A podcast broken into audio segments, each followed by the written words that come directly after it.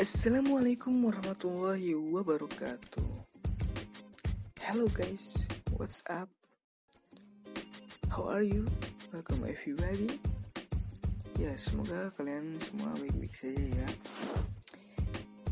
Nah, uh, pada kesempatan kali ini saya akan sedikit berbagi mengenai uh, tentang ilmu tokoh-tokoh dalam ilmu komunikasi. Oh iya, sebelumnya perkenalkan terlebih dahulu ya. Ada pepatah yang bilang gini, tak kenal maka tak sayang. Kalau udah sayang ditinggal, ya kasihan. Oke langsung aja ya perkenalkan.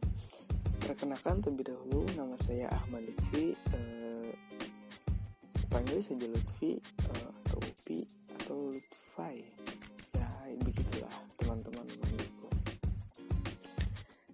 Ya eh, alhamdulillah saya kuliah di IAIN Sunorjati Cirebon.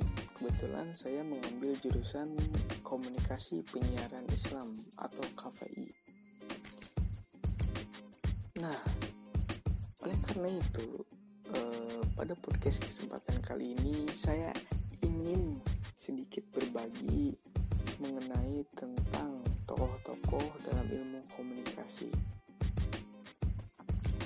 Apa salahnya berbagi? Karena berbagi itu uh, indah loh teman-teman semuanya di mana pun kalian berada. Walaupun di masa pandemi ini kita bisa tidak bisa bertatap ma, uh, bertatap muka secara langsung. Tapi setidaknya kita bisa uh, saling berbagi dalam meskipun online atau daring semacam ini ya apa salahnya? Karena zaman sekarang sudah zaman teknologi yang di mana semua alat menjadi canggih dan modern sekali ya teman-teman semuanya. Nah eh, sebelum masuk ke materi mungkin kalian sudah tidak asing dengan eh, berbagai tokoh-tokoh ilmu komunikasi. Seperti contohnya Laswell yang punya teori what, when, why, how dan sebagainya. Kemudian dari ada uh, Shannon terus dan sebagainya. Ya banyaklah tokoh-tokoh komunikasi di luar negeri baik dalam negeri Jalaluddin Rahmat dan sebagainya. Lah itulah. Oke uh, mungkin uh, untuk mempersingkat waktu kita langsung saja ya ke materi agar tidak uh, keliling-keliling ke mana dulu basa-basi oke baik uh, tokoh ilmu komunikasi yang akan saya sampaikan yaitu uh, bernama Melvin Laurencio Dufour. Beliau lahir pada tanggal 27 April 1923 di Portland, Oregon. Seorang profesor dan sarjana ahli di bidang komunikasi yang menerima gelar PhD dalam psikologi sosial di University of Washington pada tahun 1954. Tesisnya berisi tentang studi eksperimental hubungan respon stimulus dalam komunikasi leaflet, gambaran dan sosiologi, psikologi dan komunikasi untuk mempelajari bagaimana proses penyebaran informasi di Amerika Serikat. Ya di Amrik. Nah itulah sekilas sedikit nah atau uh, introduce dari uh, materi yang akan disampaikan nanti. Nah ngomong-ngomong kalian sudah tahu belum teori dari tokoh ini? Teori yang disampaikan oleh tokoh ini itu teori ketergantungan media. Kenapa saya mengambil? Karena di zaman sekarang saya melihat dan menganalisis bahwa setiap orang itu sangat bergantung terhadap media. Maupun itu media online, media cetak, media masak ataupun media sosial sekalipun yang di mana para penggunanya berpuluh-puluh triliun bahkan seluruh dunia itu pasti akan menggunakan media.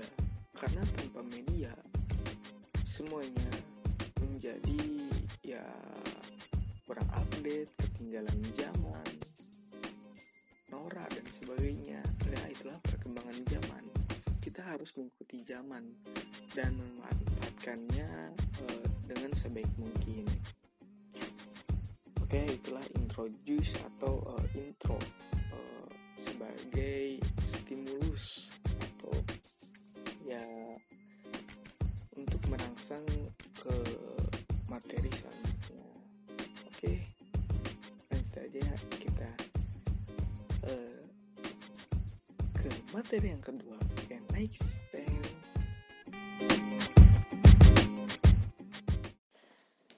Nah, oke, okay, baik teman-teman semuanya. Langsung aja ya kita uh, memasuki segmen yang kedua yang di mana akan membahas tentang latar belakang teori dari uh, teori komunikasi model De Fleur. Oke, okay. teori ini merupakan perluasan dari model Shannon dan Weaver yang menjelaskan komunikasi satu arah serta peran noise dalam proses komunikasi. Model De Fleur juga menyangkut model Westel dan McLean yang menjelaskan tentang komunikasi dua arah yang untuk pertama kalinya menjelaskan tentang linear feedback dalam model komunikasinya. Dari kedua model tersebut, De Fleur menggabungkannya dan menciptakan model komunikasi yang baru yang disebut De Fleur Model of Communication. Nah, oke, okay, langsung saja kita masuk ke teorinya ya. Model De Fleur merupakan model proses komunikasi massa yang dikembangkan dari proses komunikasi antar pribadi.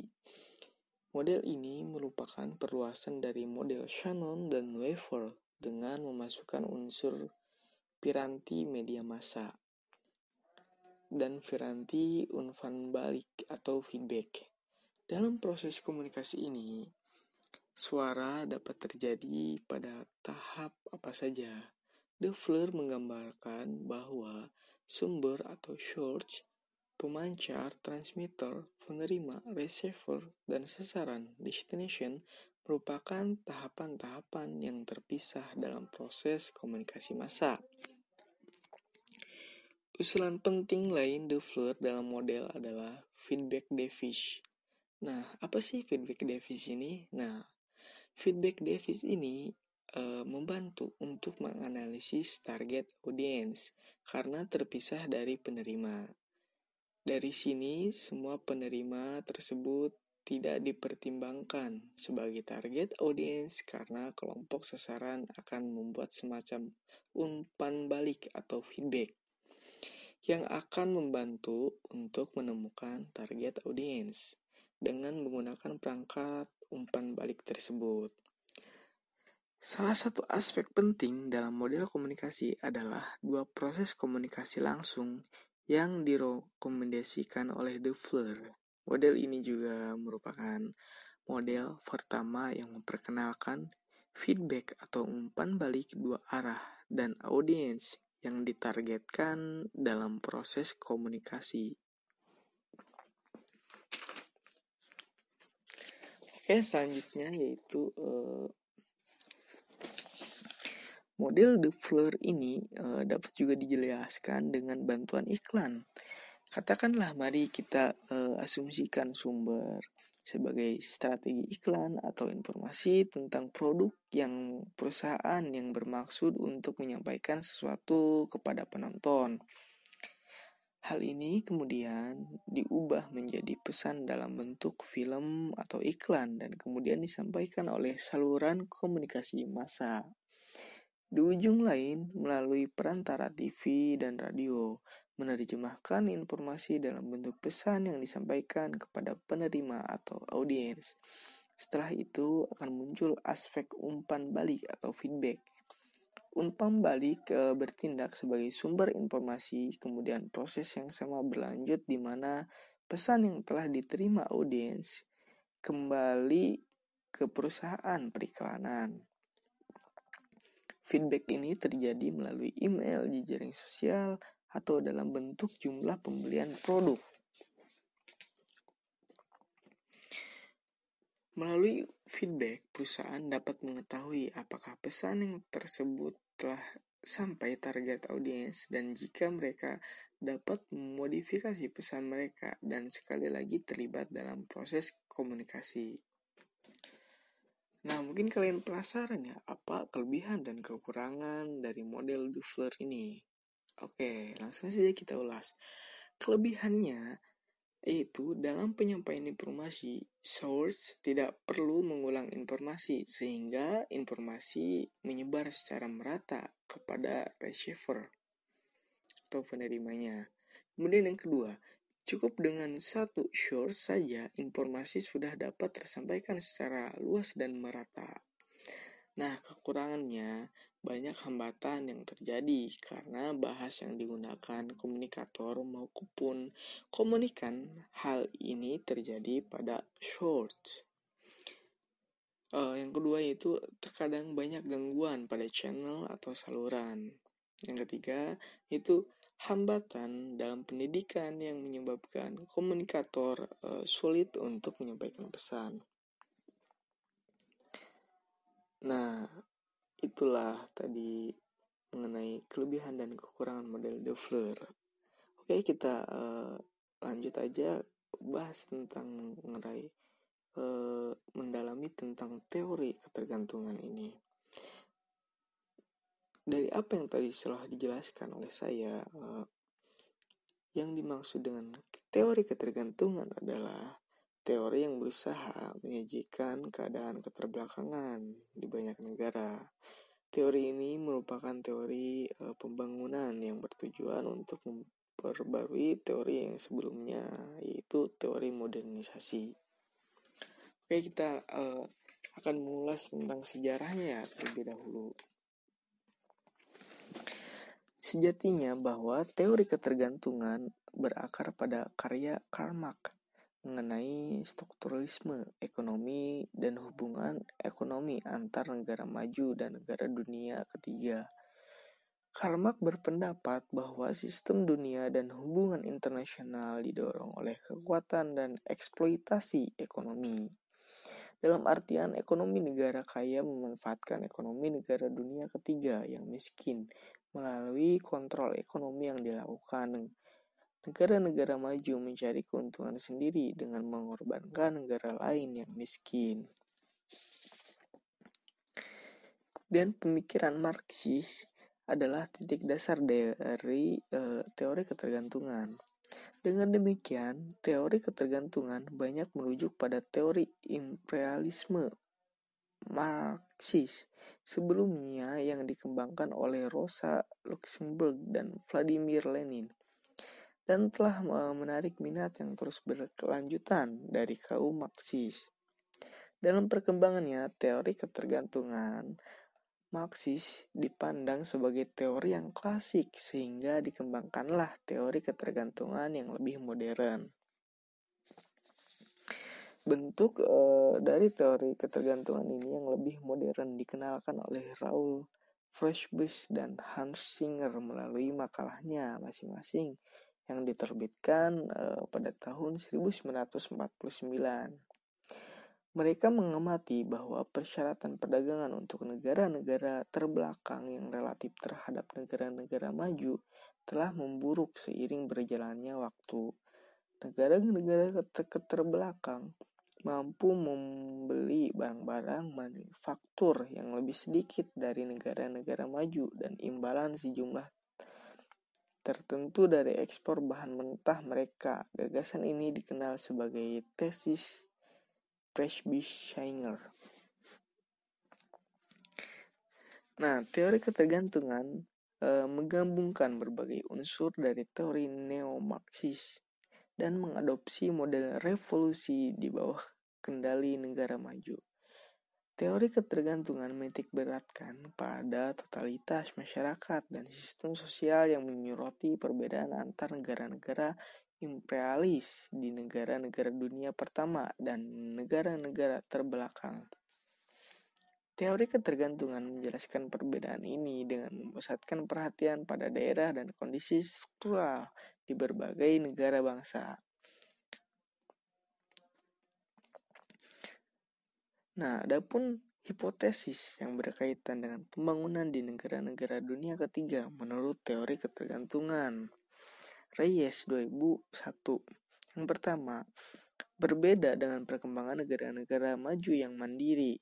Perkembangan negara-negara dunia ketiga memerlukan subordinasi terhadap negara maju. Negara-negara pinggiran mengalami perkembangan terbesar mereka saat ikutan mereka dengan negara maju berada pada titik yang paling lemah.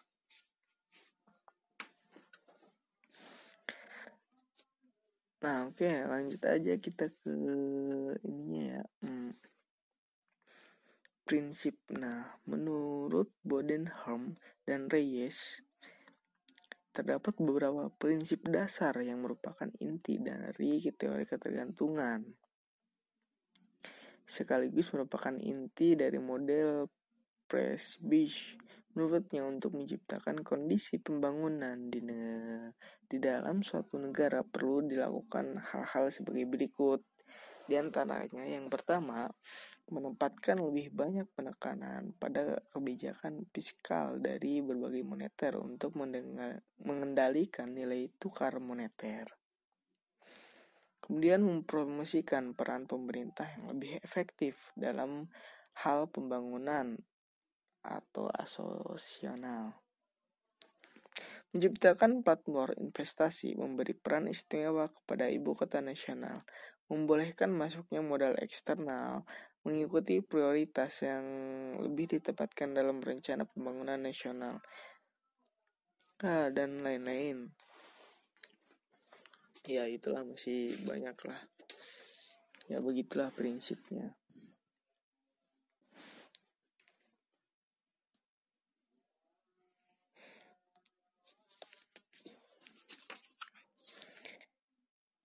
Oke, kemudian lanjut aja. Apa sih hubungan uh, teori ketergantungan dalam komunikasi? Atau teori ketergantungan dalam komunikasi. Nah, jadi dalam bidang komunikasi pembangunan, teori ketergantungan ini merupakan salah satu perspektif atau paradigma yang berkembang di awal tahun 70-an sebagai reaksi terhadap perspektif modernisasi. Teori ketergantungan dalam perspektif komunikasi pembangunan memainkan peranan penting dalam gerakan tatanan informasi dunia baru yang mulai berkembang di penghujung tahun 60-an hingga awal tahun 80-an. Teori ketergantungan merepresentasikan tujuan bangsa baru untuk menentukan sendiri sistem politik, ekonomi, dan budayanya di dalam komunitas internasional. Pembangunan dipandang sebagai bentuk dari keputusan politik. Secara lebih luas dari sudut pandang teori komunikasi, teori ketergantungan atau uh, dependensi teori adalah salah satu teori pembangunan internasional yang merujuk pada praktis sistematis dalam menerapkan proses komunikasi, strategi komunikasi yang efektif, dan prinsip-prinsip komunikasi yang membawa dalam perubahan sosial yang positif.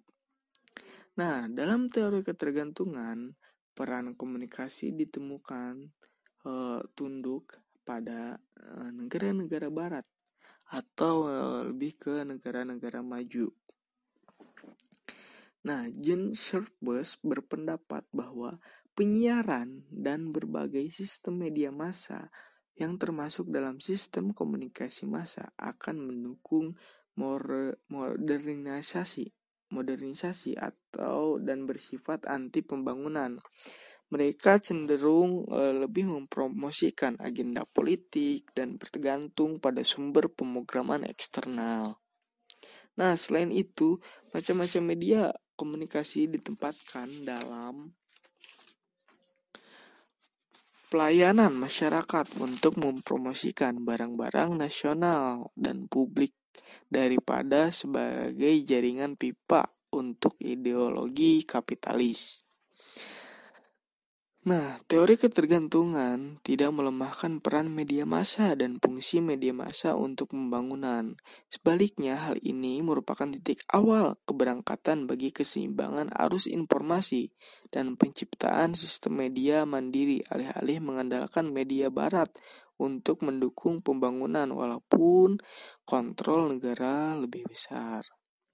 Teori ini juga berpendapat bahwa Media massa bukanlah variabel independen, namun dipandang bergantung pada faktor lingkungan dan lebih memprihatinkan.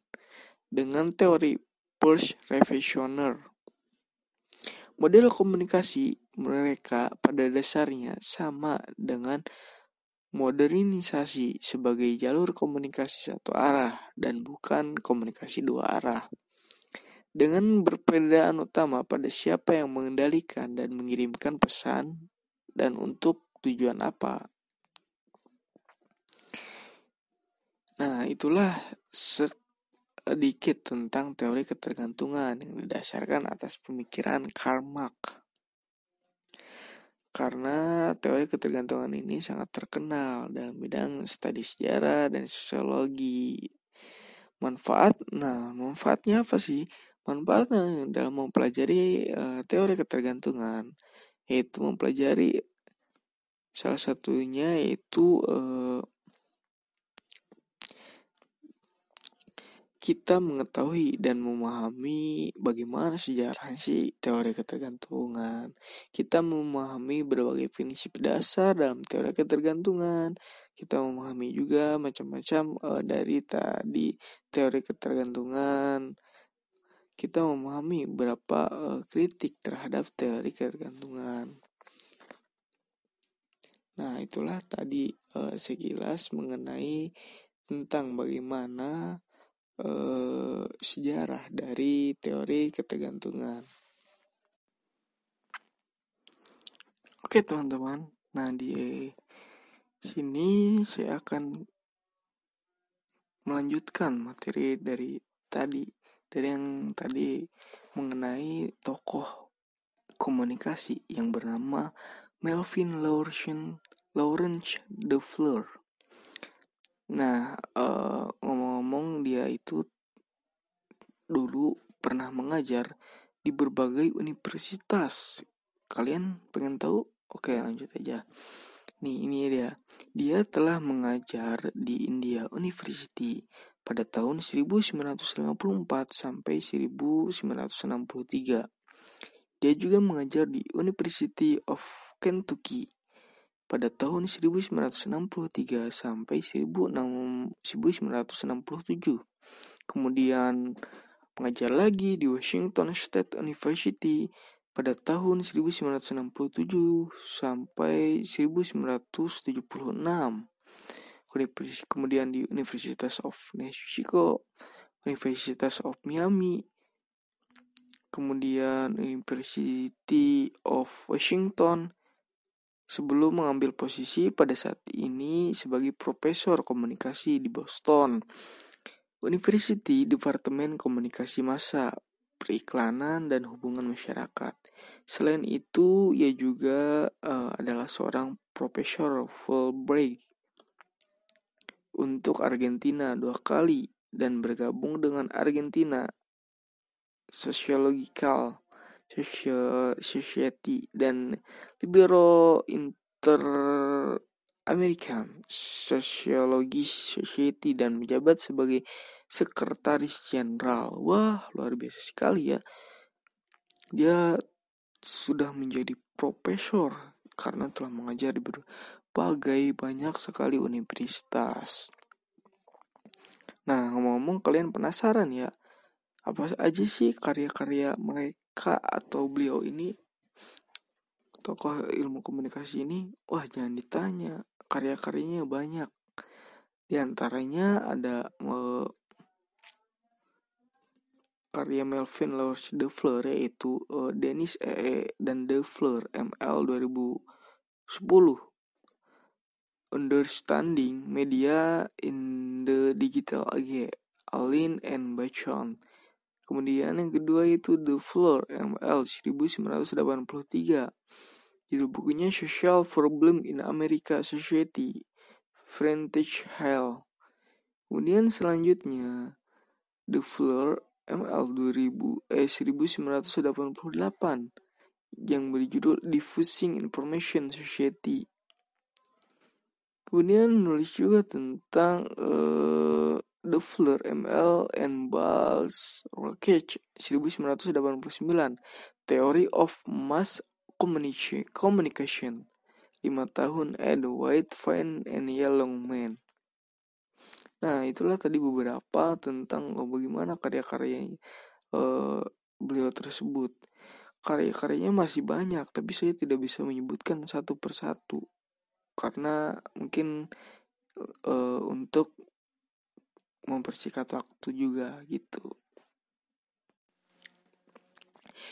Definisi teori atau teori ketergantungan menjelaskan bahwasanya semakin seseorang menggantungkan kebutuhannya untuk dipenuhi oleh penggunaan media, semakin penting pula peran media dalam hidup orang tersebut, sehingga media akan semakin uh, memiliki pengaruh yang besar kepada orang tersebut. Dari perspektif sosial makroskopik, jika semakin banyak yang bergantung pada media, maka institusi media akan mengalami perubahan. Pengaruh media keseluruhan akan muncul, dan peran media di tengah-tengah masyarakat akan menjadi lebih besar. Oleh karena itu, seharusnya ada hubungan langsung antara jumlah ketergantungan secara umum dengan tingkat pengaruh atau kekuatan media setiap waktu. Nah, teori ini pula memprediksi bahwa seorang tergantung pada informasi media untuk memenuhi kebutuhannya dan mencapai tujuan tertentu seperti menggunakan teori penggunaan dan gratifikasi.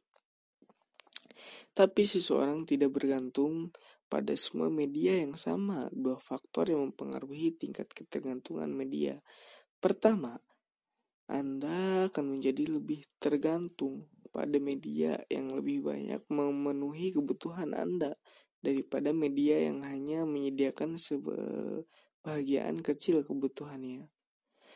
Sumber kedua dari ketergantungannya adalah stabilitas sosial. Ketika perubahan sosial dan konflik lembaga tinggi, bencana alam, maka ketergantungan terhadap media sosial ya terhadap media sosial bahwa uh, ketika perubahan dan konflik lembaga tinggi bencana alam akan tergantung terhadap media semakin tinggi. Pada saat seperti ini, ketergantungan Anda pada media untuk informasi akan meningkat. Di lain waktu, kondisi yang lebih stabil ketergantungan Anda pada media dapat menjadi menurun. Kebutuhan seseorang tidak selalu bersifat pribadi, tetapi mungkin dibentuk oleh budaya atau oleh kondisi sosial. Selanjutnya, teori ketergantungan mengusulkan hubungan yang integral antara penonton, media, dan sistem sosial yang lebih luas saling berhubungan atau dengan yang lainnya, walaupun sifat hubungan tersebut berbeda antara masyarakat yang satu dengan masyarakat lainnya.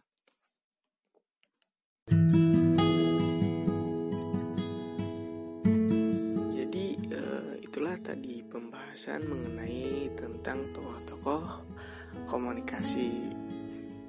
Mungkin itu saja yang dapat saya sampaikan. Uh, nah, itulah uh, untuk episode kali ini sharing-sharing time sharing-sharing session. Terima kasih untuk semua orang yang telah mendengarkan dan terima kasih juga uh, thank you Allah uh, atas uh, semuanya yang telah memberikan podcast kali ini dengan lancar. Semoga teman-teman semua selalu memanfaatkan waktu dengan sebaik mungkin. Walaupun di masa pandemi, tapi tetap semangat kalian jangan pudar. Karena bagaimanapun juga meskipun keadaan seperti ini, kita harus tetap melakukan hal-hal yang produktif agar uh, ke depannya semakin berkembang dan semakin uh, bergila atau misalkan semakin banyak karya-karya yang dihasilkan oleh anak-anak Indonesia. Nah, mungkin kalian bisa nanti kita minggu depan uh, akan kita berbincang-bincang kembali di lain waktu. Terima kasih atas perhatiannya. Pastikan kamu kanan podcast di iTunes, Sporty dan sebagainya sehingga kamu tidak akan uh, melewatkan satu episode pun. Ditambah lagi uh, jika kalian mengikuti dan menotifikasikan uh, episode podcast podcast uh, selanjutnya. Terima kasih ya atas perhatiannya. Mungkin itu saja yang dapat saya sampaikan kurang lebihnya. Mohon maaf yang sebesar-besarnya. See you next time. Wassalamualaikum warahmatullahi wabarakatuh. Bye bye.